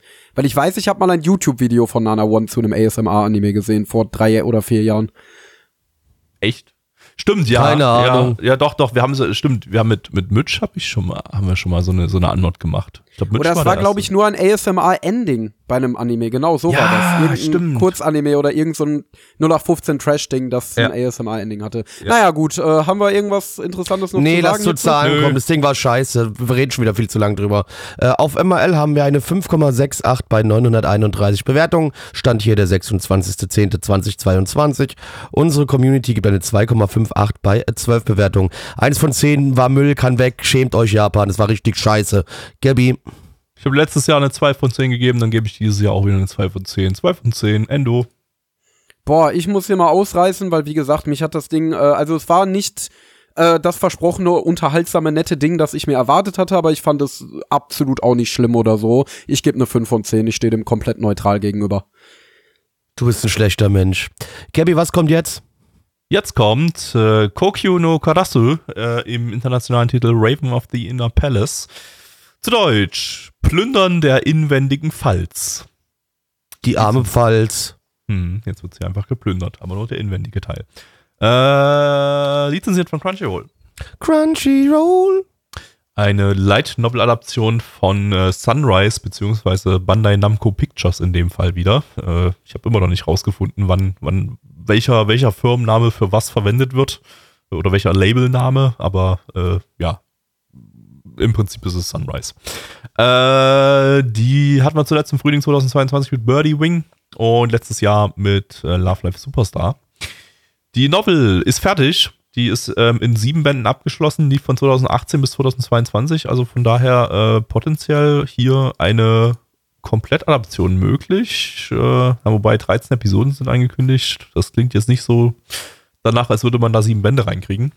Ähm, außer man rusht da so richtig saftig durch. Ähm, Regisseurin ist äh, Miyawaki Shizuru, die hat 2015 die Regie von Gintama übernommen und das bis zum Finale 2021 durchgezogen. Äh, und beim Soundtrack haben wir Tachibana Asami, die hat die Soundtracks für Darling in the Franks und Sarah of the End gemacht. Aho! Aho! Aho! Wie die lustigen Krähen aus den japanischen äh, Comedy-Anime sagen würden. Blackie, worum geht's? Morsin in China, liebe Freunde. Im China, in einem mittelalterlichen äh, China sind wir angekommen äh, und dort haben wir einen, ja, wie soll es anders sein, einen Kaiser. Und äh, in des Kaisers Palastes, dort lebt eine Konkubine, die aber nicht so eine ganz normale Konkubine ist, wie ihr sie alle kennt, sondern sie ist nur da, um Leuten Wünsche zu erfüllen. Besondere Wünsche, wie zum Beispiel vertreibe Geister bitte, ich bin von einem Geist ver ver verfolgt, bitte, bitte hilft mir, dass der weggeht oder was auch immer. Also ihr könnt euch von dieser Dame alles wünschen äh, und der Kaiser versucht sich natürlich da jetzt auch etwas zu wünschen. Ob er das bekommt, was er haben will, dafür müsst ihr den Anime gucken. Ja, Schönes Ding. Also ich habe ja die erste Folge schon im Voraus gesehen. Äh, das war ja einer meiner potenziellen Kandidaten von Schau ich diese Season. Äh, er ist dann am Ende rausgeflogen, aber nicht, weil äh, ja er schlecht ist, sondern weil es einfach andere Anime gab, die mich mehr gereizt haben, jetzt weiter zu schauen. Aber nach der Season werde ich mir dann auf jeden Fall geben, weil ich fand äh, ich finde diesen Anime in erster Linie extrem atmosphärisch und irgendwie gefällt mir die Atmosphäre da drin. Also es hat so einen ganz chilligen Vibe irgendwie. Es ist alles relativ gemächlich erzählt und obwohl die Geschichte in der ersten Folge jetzt auch relativ düster war, wo es um einen äh, äh, Mord ging, äh, war trotzdem alles sehr entspannt, sehr ruhig erzählt, aber mit sehr chilliger Musik im Hintergrund, mit sehr schönen Hintergründen, die dann irgendwelche, ja, mittelalterlichen chinesischen Landschaften abgebildet haben oder irgendwelche schönen, prunkvollen Tempel. Äh, und das mag ich einfach sehr. Irgendwie so diese coole, chillige Atmosphäre. Wobei ich auch sagen muss, so mittelalterliche China-Atmosphären erinnern mich auch immer an das Phantasialand, weil das Phantasialand ja so einen riesigen China-Tempel hat. Genau, weil, weil alle wissen, das Phantasialand liegt im mittelalterlichen China, das wissen wir ja alle. Genau. Nee, äh, die haben ja tatsächlich einen großen chinesischen Themenbereich, der ja tatsächlich auch von chinesischen Handwerkern komplett gebaut wurde. Damals in den 80ern war das eine riesige Sensation. Äh, und keine Ahnung, ich bin irgendwie damit aufgewachsen und da ich außer dem Phantasialand nicht viel Kontakt zu chinesischer Kultur hatte, äh, assoziiere ich chinesische Kultur immer mit dem Phantasialand und habe da wahrscheinlich dann. Ja, jetzt äh, wisst ihr Bescheid, chinesische Kulturen sind Achterbahn. Jetzt wisst ihr alle Bescheid. genau, hab da eine äh, positive Connection zu äh, und deswegen diese Vibes gibt mir auch dieser Anime hier und deswegen fand ich das äh, gemütlich, mich darin zu immersen. Ich, ja, ich fand den auch eigentlich ziemlich atmosphärisch, obwohl der eigentlich von den Produktionswerten her jetzt nicht so krass war. Also irgendwie, äh, Heute ist irgendwie alles produktionswerttechnisch irgendwie nicht so, nicht so geil, außer das CGI äh, das, äh, das war krass, aber ähm, hier ja, war, war, war, sah okay aus. Ähm, aber irgendwie haben sie es trotzdem geschafft, mit wenigen Mitteln irgendwie eine, eine, eine ganz coole Atmosphäre zu, zu erzeugen. Ähm, ja, ich glaube, es kommt durch die Inszenierung und durch die Hintergründe. Das sind, finde ich, die beiden ausschlaggebenden Punkte. Na, also nicht mal unbedingt die Animation selber, da braucht man hier ja auch nicht sonderlich viel. Klar, gute Animation kannst du überall unterbringen, ne? Du kannst auch in einem super chilligen Slice of Life Anime mega aufwendiges Character Acting reinmachen, wenn du möchtest. Aber ähm, so ein Anime finde ich, der, den, den, ja, kann man, wie man hier gesehen hat, ja eben auch mit anderen Mitteln sehr gut inszenieren. Waren die Hintergründe so krass hier? Ich guck gerade mal. Ich fand sie hier halt extrem schön. Also ja, sehr, sehr schön. Ich fand auch das ganze Lichtdesign sehr schön, also wie die Settings ausgeleuchtet waren. Äh, das ist mir vor allen Dingen aufgefallen in eben diesem Palast der Rabenkonkubine, wo dann äh, sie da stand und die sich dann unterhalten haben. Und ich finde, wie das Licht von außen so leicht reingeschimmert hat. Äh, und dann mit diesem Fackellicht. Das war irgendwie einfach eine, eine schöne Bildkomposition. Also da hat wer auch immer da am Compositing gesessen hat bei Bandai Namco Pictures auf jeden Fall ganze Arbeit geleistet, meiner Meinung nach. Ähm, also es war jetzt natürlich keine super übertriebene UFO-Table-Style-Komposition, aber einfach alles sehr stylisch. Es hat einfach alles irgendwie gepasst, fand ich. Und hat dieses es hat, es äh, China-Feeling sehr gut rübergebracht. Es hatte, es hatte dauerhaft so einen, ähm, so eine erhöhte Helligkeit irgendwie. Also selbst so in richtig dunklen Szenen hattest du kein richtiges Hell irgendwie. Hm. Ähm, bin ich nicht so der größte Fan davon. Irgendwie machen das manche Anime. Ich weiß nicht warum, ob das irgendwie äh, einen, einen ja, irgendwie zur Atmosphäre beitragen kann, irgendwie, oder ob da irgendjemand der Meinung ist, dass das der zur Atmosphäre beiträgt, aber ähm, ja, ist dann, finde ich immer ein bisschen, bisschen eigenartig so. Aber ähm, ja, gut, das ist jetzt, das ist jetzt wirklich Meckern auf hohem Niveau. Ähm, ansonsten, ja, nee, war das, war das Ding ja, also wie gesagt, eigentlich ziemlich atmosphärisch. Ich, ich weiß noch nicht so richtig, ich bin immer bei so, so ja, weiß ich, kann man es Detektiv-Anime nennen? Wollen wir das Detektiv-Anime? Ja, Weiß ja ich jetzt nicht.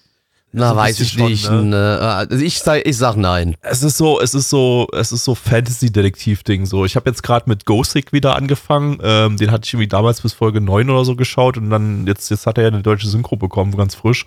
Ähm, jetzt habe ich mit dem nochmal angefangen. Genau, damit, Äh. damit würde ich es auch vergleichen. Da sind ja genug Parallelen vergleichen.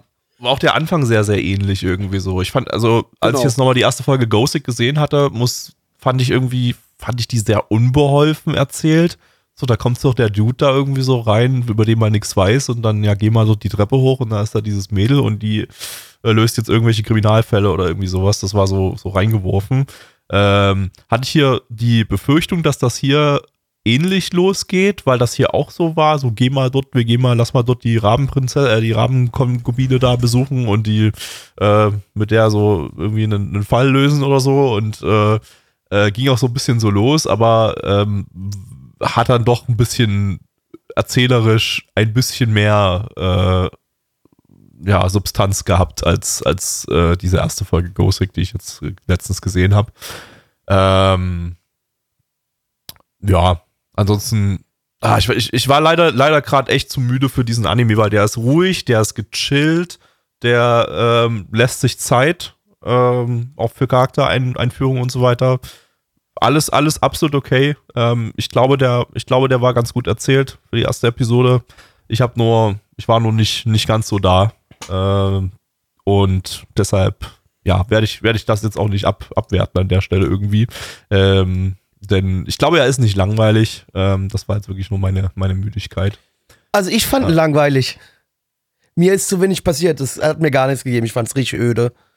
Ich habe keinen Spaß an dem Ding gefunden, überhaupt nicht. Deswegen bin ich mittendrin auch mal ganz kurz aufgestanden und habe mir was zum Snacken geholt. Weil ich fand ihn einfach ah, so langatmig, langweilig. Die Charaktere haben mich teilweise ein bisschen genervt. So, nee, äh, äh, nix für mich, überhaupt nicht. Aber Kann du hast einmal ganz laut geschrien und dann warst du für, für ein paar Minuten weg. Ich war dann für eine Minute weg und das Ja. war, weil mein Internet weg war. Da kann ich ja nichts dafür.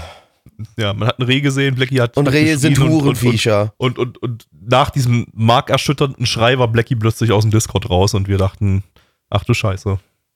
Das Reh hat mich geholt. So, jetzt ist soweit, das Reh, das Reh aus dem Anime hat Blackie geholt. Einfach so. Äh, Gabby, wo du aber gerade von der Introduction geredet hast, die fand ich hier ehrlich gesagt auch ziemlich cool aufgebaut, damit das äh, alles erstmal so einen mythologischen Anstrich bekommen hat. Äh, ich unterstelle einfach mal, dass man da vorne, vorher auch einen kleinen Abriss aus der chinesischen Mythologie erhalten hat, äh, auch wenn das viel zu schnell eingeblendet wurde. Also man konnte es gar nicht vernünftig lesen, das ist mir beim ersten Schauen schon aufgefallen. Aber ich mochte einfach so diese ähm, Introduction, dass die sich dann auch diesem Palast erstmal nähern und dann sagen, oh, die Rabenkonkubine, ja, niemand weiß so wirklich, wie sie aussieht. Oh, ja, man sagt, keine Ahnung, sie sagt Unheil voraus oder so. Und du dann Und erstmal niemand wirklich so fickt eine, sie. ja, Oh, das auch. sie.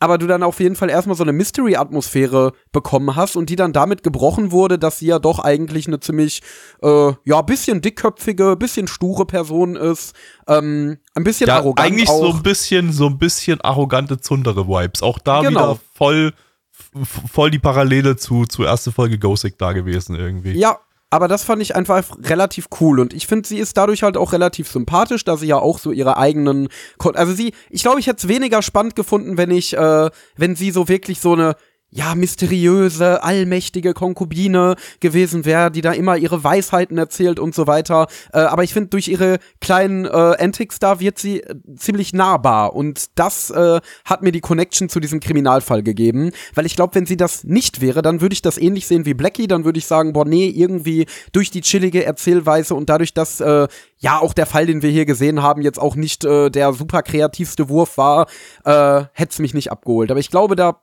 also für mich war es ihr Charakter, der da so letztendlich so der Hook war. Ähm, ja, deswegen, das fand ich sehr schön eingefädelt auf jeden Fall.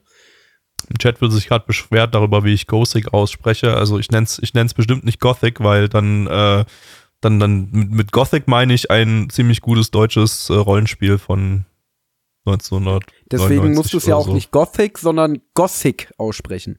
Also so Nein. wie es auch geschrieben. Doch. Ich bleib bei Gothic. Ich finde. Ghostic auch besser. Einfach wert, wertkrank. Das, das ist einfach, ist einfach Ghostic, finde ich auch Eine besser. Aufforderung, Definitiv. einfach krank zu werden. Ja, genau. Werd krank, du Ähm, Arschloch. Genau. Das, das Opening hatte irgendwie so einen leichten Musical-Charakter, oder? Endo, du bist doch Oh. hier der Musical-Experte. So ein bisschen. Also ich fand es auf jeden Fall ziemlich catchy, wenn ich ehrlich bin. Ähm, ja, aber es hatte halt so ein, äh, dadurch, dass es halt relativ, ähm, relativ, äh, äh, wie, wie, also dass es ein bisschen komplexer war, dass es nicht eine Melodie äh, und eine Struktur die ganze Zeit durchgezogen hat, sondern dass es da ein bisschen variiert hat, wie das ja bei Musical-Songs auch häufiger ist. Also das könnte vielleicht den Eindruck erweckt haben. Aber war ein schönes Opening auf jeden Fall, sowohl visuell als auch ähm, musiktechnisch als auch meme-technisch, weil es Blackie einen sehr lustigen Schrei entlockt hat. Also ja, schönes Opening. Ja, Gut, ich würde sagen, Zahlen, liebe Freunde. Auf MAL haben wir eine 7,34 bei 4735 Bewertungen. Stand hier der 26.10.2022. Unsere Community gibt eine 3,91 bei 13 Bewertungen. Gibby. Von mir gibt es eine 6 von 10. Würde ich mir mal weitergeben. Becky. 3 von 10. Endo. Ja, ich fand's nett, ich fand's chillig. Äh, ich gebe eine 7 von 10. Ich werde den auf jeden Fall nach der Season weiterschauen. Mal gucken, ob er doch irgendwann ein bisschen dröge wird, wenn er diese Atmosphäre voll durchzieht und dann irgendwann noch weniger interessante Fälle hat als in dieser Folge. Aber an sich bin ich dem Ding gegenüber sehr positiv gestimmt. Ja, das ist immer das Problem, ne? ob dann die, ob die Fälle interessant bleiben. Genau. Ähm, ja. Äh, letzter Anime für heute und zwar Urusei Yatsuda. Auch hier habe ich wieder keinen deutschen Titel, weil ich auf Neich gehofft habe. Und nun ja. Hm. Äh, lizenziert von Peppermint, die äh, streamen das bei Akiba Pass. Akiba Pass. Ähm, außerdem habt ihr noch die Möglichkeit, das bei High Dive im Simulcast mit Englisch Hi da, zu voll schauen. Drogen sind nice. Äh, eine Manga-Adaption und ein Reboot der 1981er Klassiker-Anime-Serie. Ähm, Studio ist David Production, die hatten wir letzte Season mit Sprengern und äh, Jojo Stone Ocean Part 2 haben sie auch letzte Season gemacht und da kommt ja jetzt auch Part 3 gleich äh, im Dezember noch raus. Dann ist das auch fertig. Äh, ja, von The One and Only Rumiko Takahashi ähm, ist die Autorin und die Mangaka hier bekannt für Inuyasha, für Ranma einhalb und noch äh, diverse andere kleinere Titel, aber besonders für die beiden, vor allem hierzulande. Äh, der Manga lief von 1978 bis 87 in 34 Bänden, äh, war auch gleichzeitig die erste Manga-Serie von ihr und direkt ein äh, großer Durchbruch. Ich habe übrigens die ganzen, das ganze Infodumping mir einfach vom Retro-Stream von damals gecopy-pastet. Ich muss überhaupt nicht irgendwie, ich musste überhaupt nicht so viel raussuchen. Äh, war auch richtig, äh, ja, ganz, ganz, ganz wilde Sache damals. Der Manga, der war nämlich nur für fünf Kapitel geplant. Das soll so ein ganz kleiner Introduction One-Shot oder, oder nicht One-Shot, Five-Shot werden von, von ihr. Ähm, war aber so ein krasser Mega-Erfolg sofort, sodass dann letztendlich äh, 374 Kapitel draus wurden in 34 Bänden. Äh, 195 Anime-Episoden, 12 OVAs und 6 Kinofilme. Äh, also riesengroßes Ding, das ging dann auch noch bis tief in die 80er rein. Ich glaube auch noch ein Stückchen in die 90er, so mit den Filmen und so weiter. Also das war, das war ein fettes Ding. Ähm, und äh, war dann im Prinzip auch die erste große Waifu-Serie für Otakus. Also äh, ja, Lum, die, die äh, Hauptcharakterin hier, die war, die war so die, die große Waifu der, der 80er, die das, die das eigentlich komplett definiert hat, das ganze. Was ja auch sehr charmant in Otaku no Video referenziert wird, da dieses eine Otaku-Mädchen da ja die ganze Zeit im Lum-Cosplay rumläuft, also da in ihrem Ja. Leoparden-Bikini. Ja, also ähm, da findet man wahrscheinlich, im, wenn man so ein bisschen die Anime-Historie durchguckt, wahrscheinlich noch diverse andere Referenzen auf Urusei Yatsura, weil das Ding einfach, einfach so groß war. Ähm, ja, auf dem Regiestuhl haben wir hier drei Leute. Alle re drei Regisseure sind von Jojo Golden, Golden Wind. Ähm, also, ja, erwarte ich jetzt hier männliche Männer, die richtig männliche Dinge tun, wie Leute verprügeln und noch mehr Leute verprügeln und sich anschreien und oder oder oder oder oder sagen. Let's go. Penis.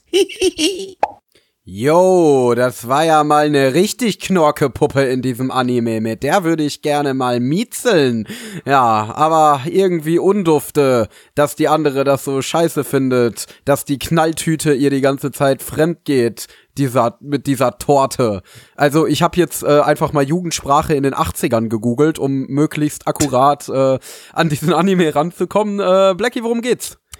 Äh, ja, unser lieber Aaron ähm, ist ein typischer japanischer äh, Teenager. Und er ist aber auch schon, obwohl er noch so junge 17 Jahre alt ist, äh, ist er bereits quasi schon äh, mit der Sina verlobt. Äh, und einen schönen Tages wird aber die Erde von Aliens überfallen. Und aus irgendeinem Grund wird Aaron dazu auserkoren, ähm, quasi die Menschheit gegen die Aliens, ja, einen Wettbewerb gegen die Aliens anzutreten, und zwar gegen ein Alien. Und zwar die liebe Lea. Und die Lea, äh, mit der muss er Fangen spielen. Ähm, irgendwie schafft er es, äh, die Dame zu besiegen. Äh, und in seinem Kopf ist aber die ganze Zeit so, ey, ich möchte die Sina heiraten, aber das sagt er zu laut, sodass die äh, Lea denkt, er möchte sie heiraten. Äh, jetzt ist die Lea da, die Lea sagt, ja, ich heirate dich. Und jetzt hat er ein Problem, weil jetzt ist die Lea da, die will ihn heiraten, aber eigentlich möchte er ja die Sina heiraten. Ja, problematisch. Jetzt muss man dabei zugucken, wie er versucht, irgendwie doch an seine Sina zu kommen und nicht die Lea heiraten zu müssen. Klassische Mitten im Leben Geschichte. Absolut, wer kennt's nicht? Ja. Tja. Also man, man, Eigentlich also man merkt die mitten im 80er Jahre Source. Man merkt's. Also Es ist Absolut. Mitten im Leben hat von Urusei Yatsura kopiert. Jetzt ist es offiziell. wer, wer, hat, wer hat davon kopiert? Äh, mitten im Mitten Leben im hat Leben, von ja. Urusei Yatsura. Ja, ja, definitiv. A- Das war hier absolut. die Vorlage für die ganzen Geschichten da. ähm, sind einfach alles riesige Weeps in der RTL-Show-Entwicklungsabteilung. Alles. Berlin Tag und Nacht auch und, und, und alles, alles, alles wurde von Ja. Urusei Yatsura Rumiko Takahashi hat das Asi-TV-Genre begründet. danke Japan mal wieder. Also, Ja. ähm, hier war, hier war definitiv inhaltlich null modernisiert. Ähm, optisch auf jeden Fall schon und äh, auch äh, von der ganzen Inszenierung her, aber inhaltlich war das wirklich, also äh, ich glaube, du kannst die Nun. erste Folge von der alten 81er-Serie daneben halten und äh, die Szenen wären wahrscheinlich inhaltlich so ziemlich identisch. Also es kam mir auch alles super bekannt vor, was ich hier gesehen habe.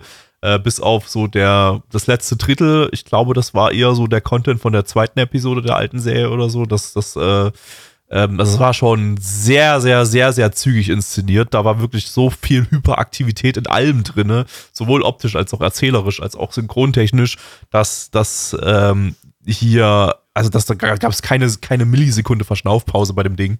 Und, und so krass schnell war die alte Serie dann nicht ins, äh, äh, inszeniert und erzählt, ähm, dass, also ja, hat man gemerkt, hier, hier, hier ist die Anzahl an Episoden ein bisschen knapper. Es ist ja, glaube ich, für, ich glaube, 23 sechs- Folgen. 46 Episoden angekündigt. Äh, ja, äh, zweimal 23 so rum. Also Ja. äh, es ist einmal gesplittet nach, nach zwei Seasons und dann kommen nochmal 23. Ähm, was ja dann nur ein Viertel der alten Lauflänge ist von der alten Serie. Ähm, was jetzt bei so einer episodischen Geschichte jetzt wahrscheinlich nicht ganz so knifflig ist. Da kann man ein bisschen was, äh, kann man wahrscheinlich relativ viel rauskürzen, was nicht so relevant ist. Aber äh, trotzdem im Brock, Brocken und ähm, ja, und das hat man gemerkt. Also die erste Folge war, war wirklich sehr, sehr, sehr, sehr schnell äh, erzählt. Aber wahrscheinlich auch Ja, ich ganz gut so.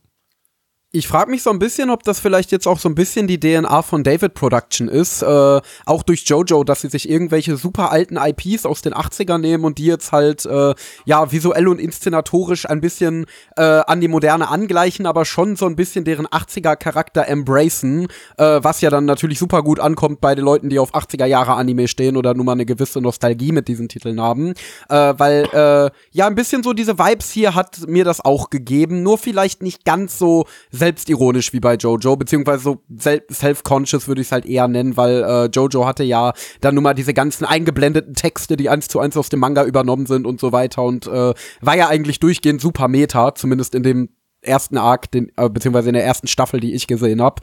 Ähm, das war hier jetzt in der Form nicht, aber es war nun mal doch schon eigentlich, äh, ja, ich würde sagen, man hat wirklich aus dem Material, das man hatte, das meiste gemacht, indem man es halt nun mal so super temporeich, äh, wie gesagt, meiner Meinung nach ein bisschen triggerhaft, hyperaktiv erzählt hat.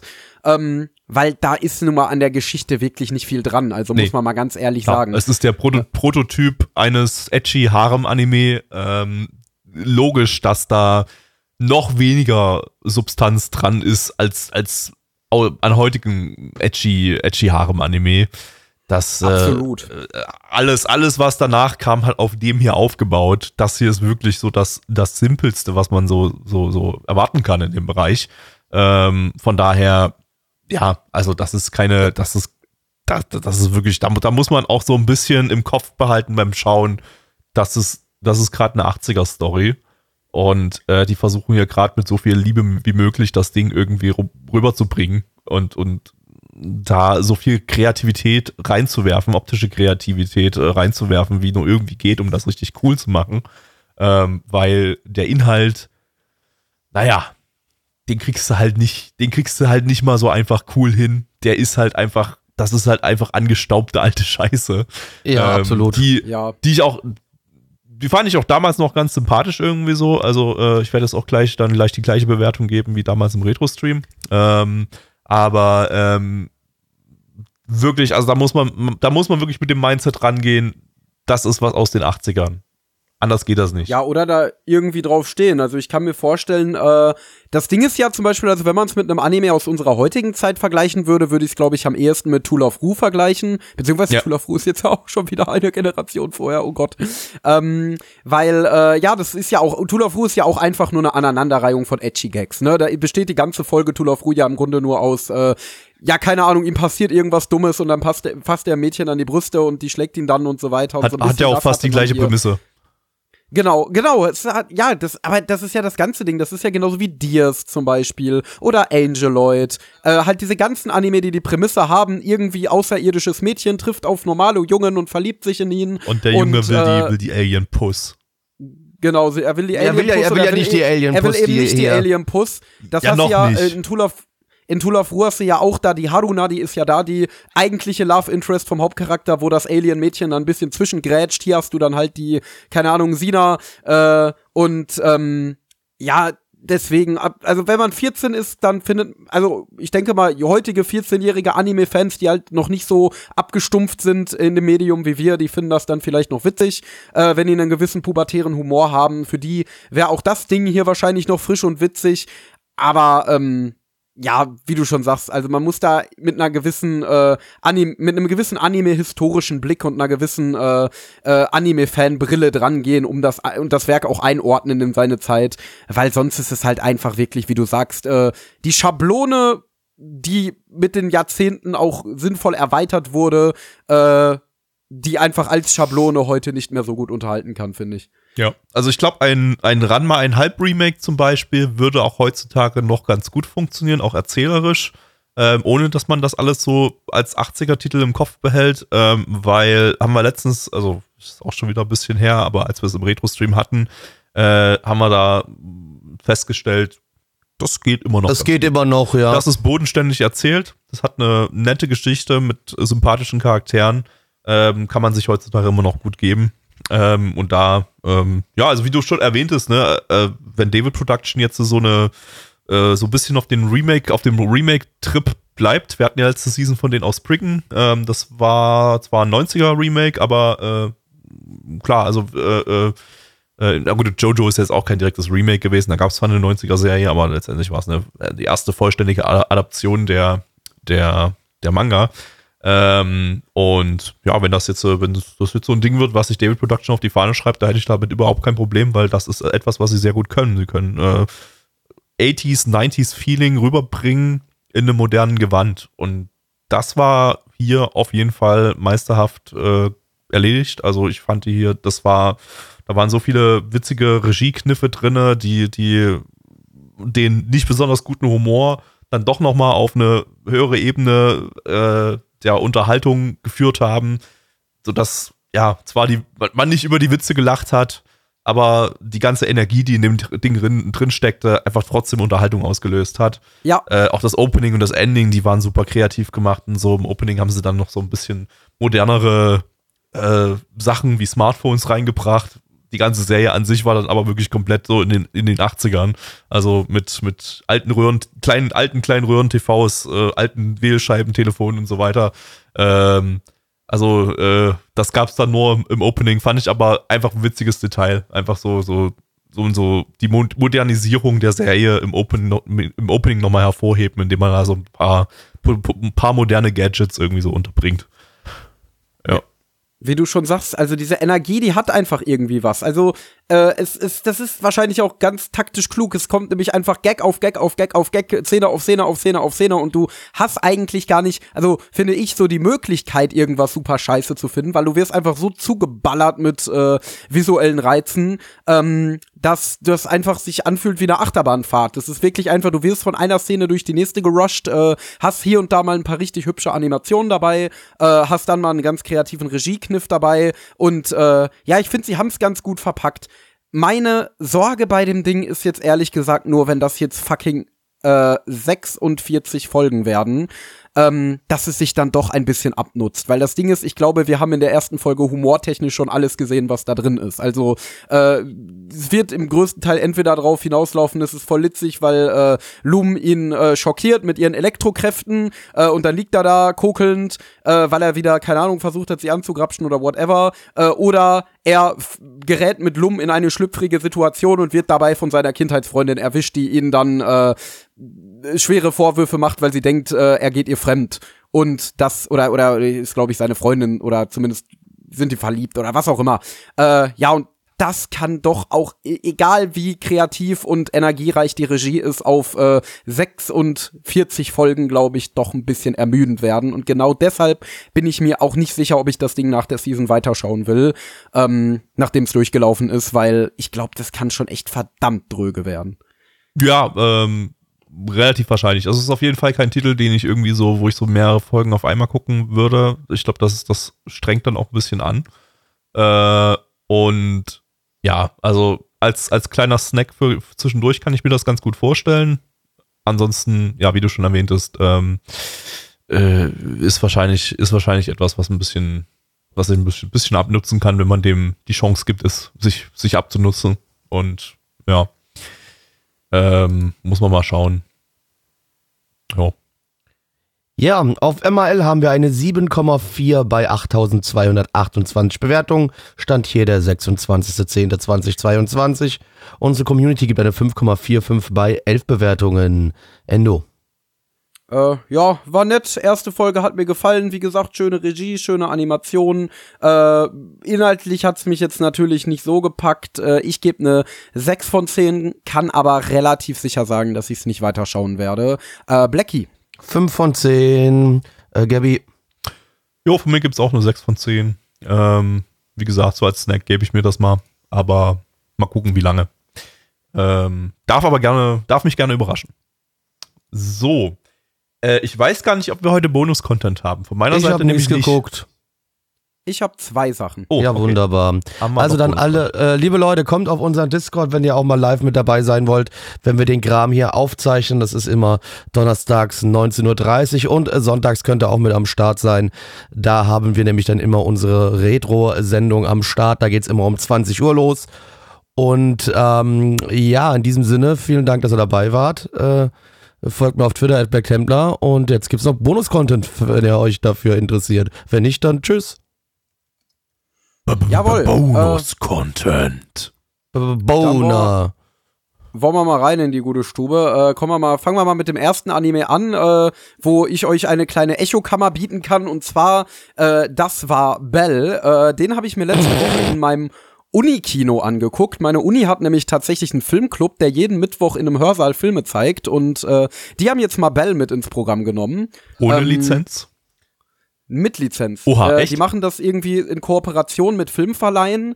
Äh, aber du musst dem Filmclub beitreten vor der Aufführung. Das machen die halt, indem du für ein Euro einen Mitgliedausweis erwerben kannst. äh, dann bist du nämlich Mitglied des Clubs und das ist dann eine geschlossene Veranstaltung. Ah. Und dafür können sie dann das so günstig. Also es ist nicht kostenlos, kostet äh, drei Euro. Ähm, aber ja, so können sie es als geschlossene Veranstaltung mit einer Sonderlizenz halt dann aufführen. Ah, okay. Ähm, genau, und deswegen habe ich mir dann Bell angeschaut. Ach, und das Problem ist, ich will diesen Film eigentlich mögen, weil ich die Er ist aber Atmosphäre wirklich scheiße! schön fand. Ich fand, äh, ich fand ihn sehr, sehr ähm, liebevoll inszeniert. Ich fand ihn auch äh, emotional äh, feinfühlig inszeniert, aber inhaltlich war es halt einfach so ein Trainwreck. Also, das fängt äh, schon bei dem relativ problematischen Geschichtsaufbau an, was ja hier auch schon äh, angedeutet wurde. Die ganze Szene, in der sie sich überhaupt kennenlernen, wo er da quasi das Konzert crasht, ist halt so dermaßen unglaubwürdig ähm, und hört dabei auf, dass diese Cyberwelt wirklich vorne und hinten absolut keinen Sinn ergibt und äh, es total viele ähm, Stellen gibt, an denen einfach man gemerkt hat, dass sich das jetzt so zurechtgebogen wird, wie der Plot es gerade braucht. Ähm, auch die ganze Auflösung war super weird eingefädelt, war super weird von ihrem Verlauf, äh, einfach mega, mega kitschig. Also der Film äh, äh, äh, lebt den Kitsch auf jeden Fall in jeder Sekunde. Und das ist irgendwie ganz nett, sich so von diesem Kitsch mitreißen zu lassen. Ähm, und, und wenn man diesen Film mit dem Herz guckt, ist er sicherlich sehr, sehr gut, aber ich kann ihn leider nicht komplett mit dem Herz gucken. Und äh, ich bin ja wirklich niemand, der viel auf Plotholes gibt. Also wenn ein Anime, da komme ich auch in meinem zweiten Anime, den ich heute bespreche, noch mal zu. Ähm, wenn ein Anime ein paar kleinere Plotholes hat oder an einer Stelle im Plot keinen Sinn ergibt oder so, dann macht mir das nix. Aber Bell war halt wirklich ein einziges Plothole von vorne bis hinten. Äh, und das war wirklich super, super aufdringlich und super, super offensichtlich. Ja, und deshalb, wie gesagt, ich will diesen Film gern mögen, aber er hat mich dann doch äh, an vielen Stellen gestört. Was ich aber sehr äh, loben kann, ist die deutsche Synchro. Die ist wirklich extrem gut gelungen. Auch äh, das Eindeutschen der Lieder fand ich klasse. Äh, ich finde, die Lara Loft hat da ganz, ganz tolle Arbeit geleistet. Ähm, und man merkt auf jeden Fall, dass da in die Synchro auch jede Menge Herzblut geflossen ist. Ja, insgesamt gebe ich hier eine 5 von 10. Ähm, ich hab's an sich gerne geguckt. Wie gesagt, ich fand ihn äh, äh, auf jeden Fall sehr unterhaltsam zu schauen. Aber es gibt doch so viele Momente, wo man sich da mal ordentlich am Kopf kratzen muss. Ähm, also ansonsten kann ich nur auf das verweisen, was ja schon vor ein paar Sendungen gesagt wurde zu dem Film. Ich denke, das äh, fasst es alles eigentlich ganz gut zusammen.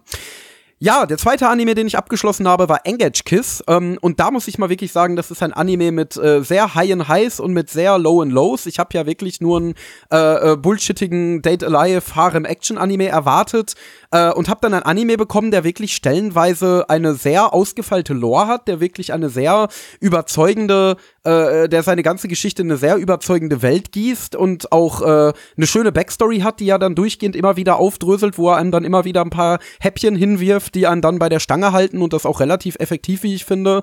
Ähm, genau, ansonsten gibt es äh, halt sehr sympathische Charaktere. Ähm, und äh, ja, großartige Action-Szenen. Also optisch war das wirklich ein absoluter Snack. Da hat A1 Pictures sich mega krass ins Zeug gelegt. Also äh, da konnte der super, super mitreißen. War sowieso extrem motiviert inszeniert. Also da gab es immer mal wieder auch ein paar, so wie in der ersten Folge schon diesen Kampf zwischen den beiden, wo sie erst gegen die Gegner kämpfen und dann nachher äh, und dann später anfangen, sich gegenseitig an die Gurgel zu gehen, weil sie sicher um Daumen dem Tüten streiten. Das war einfach super nice äh, eingefädelt, super nice inszeniert und solche Szenen hast du halt immer wieder mal drin. Dadurch wird das Schauen halt einfach verdammt unterhaltsam unterhaltsam. Ähm, genau, an, gegen Mitte gibt es extrem nices Drama, also wirklich legitim super gut geschriebenes Drama, äh, was mich echt ein bisschen auch getroffen hat, also wo ich auch echt ein bisschen äh, mitgefühlt habe. Der hat mich schon wirklich sehr abgeholt an der Stelle. Ja, das Problem ist so ein bisschen, dass er dann am Ende, finde ich, inhaltlich völlig in sich zusammenfällt. Also die letzten drei Folgen machen absolut keinen Sinn. Ähm, da gibt's dann wirklich ein, ein ja nicht nur eins, sondern mehrere massive Plotholes, wo der Anime seine Logik, die er vor zwei Folgen aufgestellt hat, wieder über Bord wirft. Also da wirkt das echt so ein bisschen, als wäre der Autor in Zeitnot geraten und äh, wäre dann ziemlich sloppy geworden beim Storyschreiben und hätte dann einige Sachen vergessen. Ähm, Genau, das schmälert meinen Gesamteindruck ein wenig. Das Ende Ende fand ich dann auch nicht wirklich toll, äh, aber nichtsdestotrotz war das ein Anime, äh, der mir über weite Strecken extrem gut gefallen hat. Äh, ich fand die Charaktere alle durch die Bank weg sympathisch. Ich finde die Charakterdesigns hübsch. Ähm, ich finde toll, wie hier äh, ja auch sehr, sehr viel mit Symbolik gearbeitet wird, vor allen Dingen mit der Symbolik des Kusses und generell äh, ähm, ja Zuneigung und körperliche äh, körperliches Verhältnis zu anderem, was im Anime immer wieder als Motiv eingesetzt wird, äh, um die Beziehung der Charaktere zu verdeutlichen und um auch die Dualität in Kisada zu verdeutlichen, ähm, die ja sowieso ein sehr interessanter Charakter ist, der auch ähm, am Anfang noch sehr mich sehr verwirrt hat äh, und dann für mich nach und nach immer wieder aufgedröselt wurde. Ähm, Genau, deswegen insgesamt hat mir Engage Kiss sehr, sehr gut gefallen.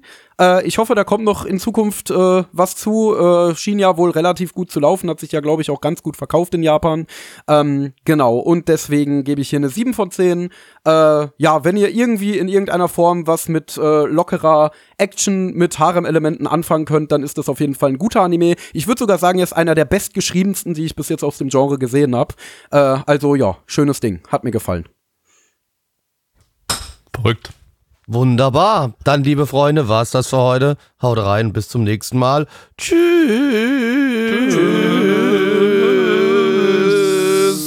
Mitch, was hast du denn uns heute mitgebracht?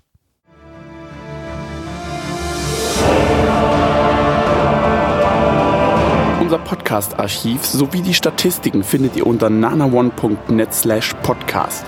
Dort könnt ihr uns auch abonnieren via Feed oder iTunes. Wenn ihr einmal bei der Produktion dabei sein und mit uns gemeinsam die Animes sehen wollt, schaltet Donnerstag. ab 19.30 unseren Livestream ein. Wollt ihr uns etwas Gutes tun, schreibt uns euer Feedback in die Kommentare, macht unseren Podcast bekannt und bewertet uns auf iTunes. Das Lied im Intro und Outro hat den Namen Darkness und ist von Fabio Confalone.